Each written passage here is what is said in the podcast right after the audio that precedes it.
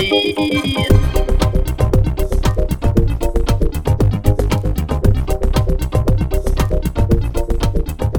Eleanor Brittany, and welcome to the Trek Convention Podcast's 5 Trek Headlines to Watch, where I highlight 5 Trek headlines you may have missed this week.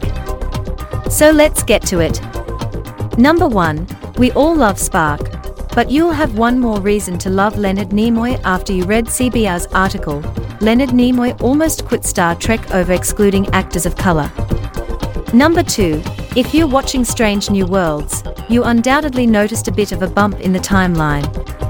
If you're confused, Game Rant has all the details in their major timeline change, explained article. Number 3.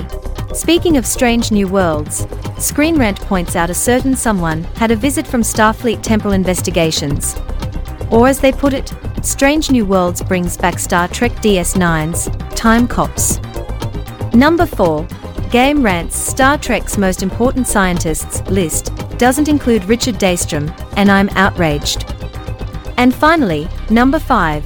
If you missed the 2023 Anime Expo in downtown Los Angeles, TrekHeadlines.com has the link to KTLA's coverage. That's it for this week's Trek Convention's 5 Trek headlines to watch. You can find all the latest details at TrekConvention.com.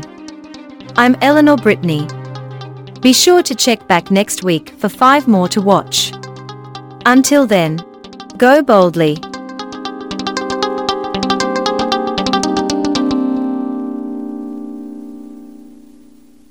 The Trek Convention podcast is brought to you in part by .com's a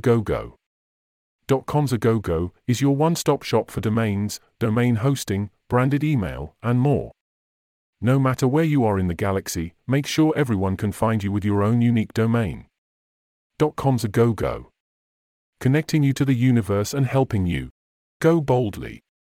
Go to trekconvention.com slash sponsor for rates and deals.